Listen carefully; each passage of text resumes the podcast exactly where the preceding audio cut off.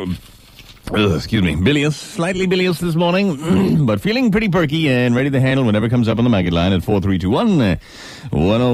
Go ahead, uh, hop on the high, you live on the air. I say greasy. RJ. RJ, my neighbor from the rather exclusive Foxhall Road area. How are you this morning, sir? Not bad, thank you. Well, the weather held up long enough yesterday to get the annual Foxhole Road baseball game in. Oh, yeah, I heard you all going down there, but uh, sorry I couldn't make it by to help you uh, get Foxhole Road in the victory books for another year.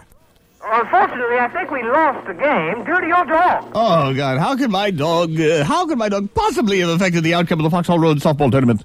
Well, at the beginning of the game, I noticed there was a plopper on the infield and had all the earmarks of your dog's ploppers. Oh, really? Uh, fetid, uh, nut-laden, steaming, uh, twisted, gnarled? Uh, Highly curled as well. uh, uh, tape... Painted no mind. I'm sorry, I guess it probably was. It sounds like one of his.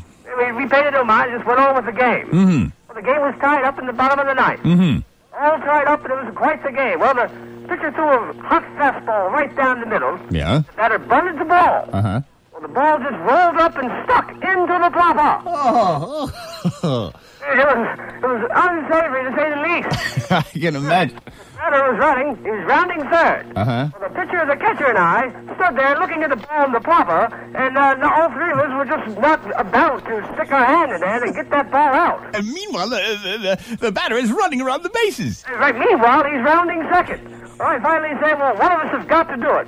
So I took it upon myself, stuck my hand down in there, and got the ball out of the fetid plopper. Oh. As I ran around at third, I ran by him, gave him a tag, and when he got home, the umpire called him safe. Safe?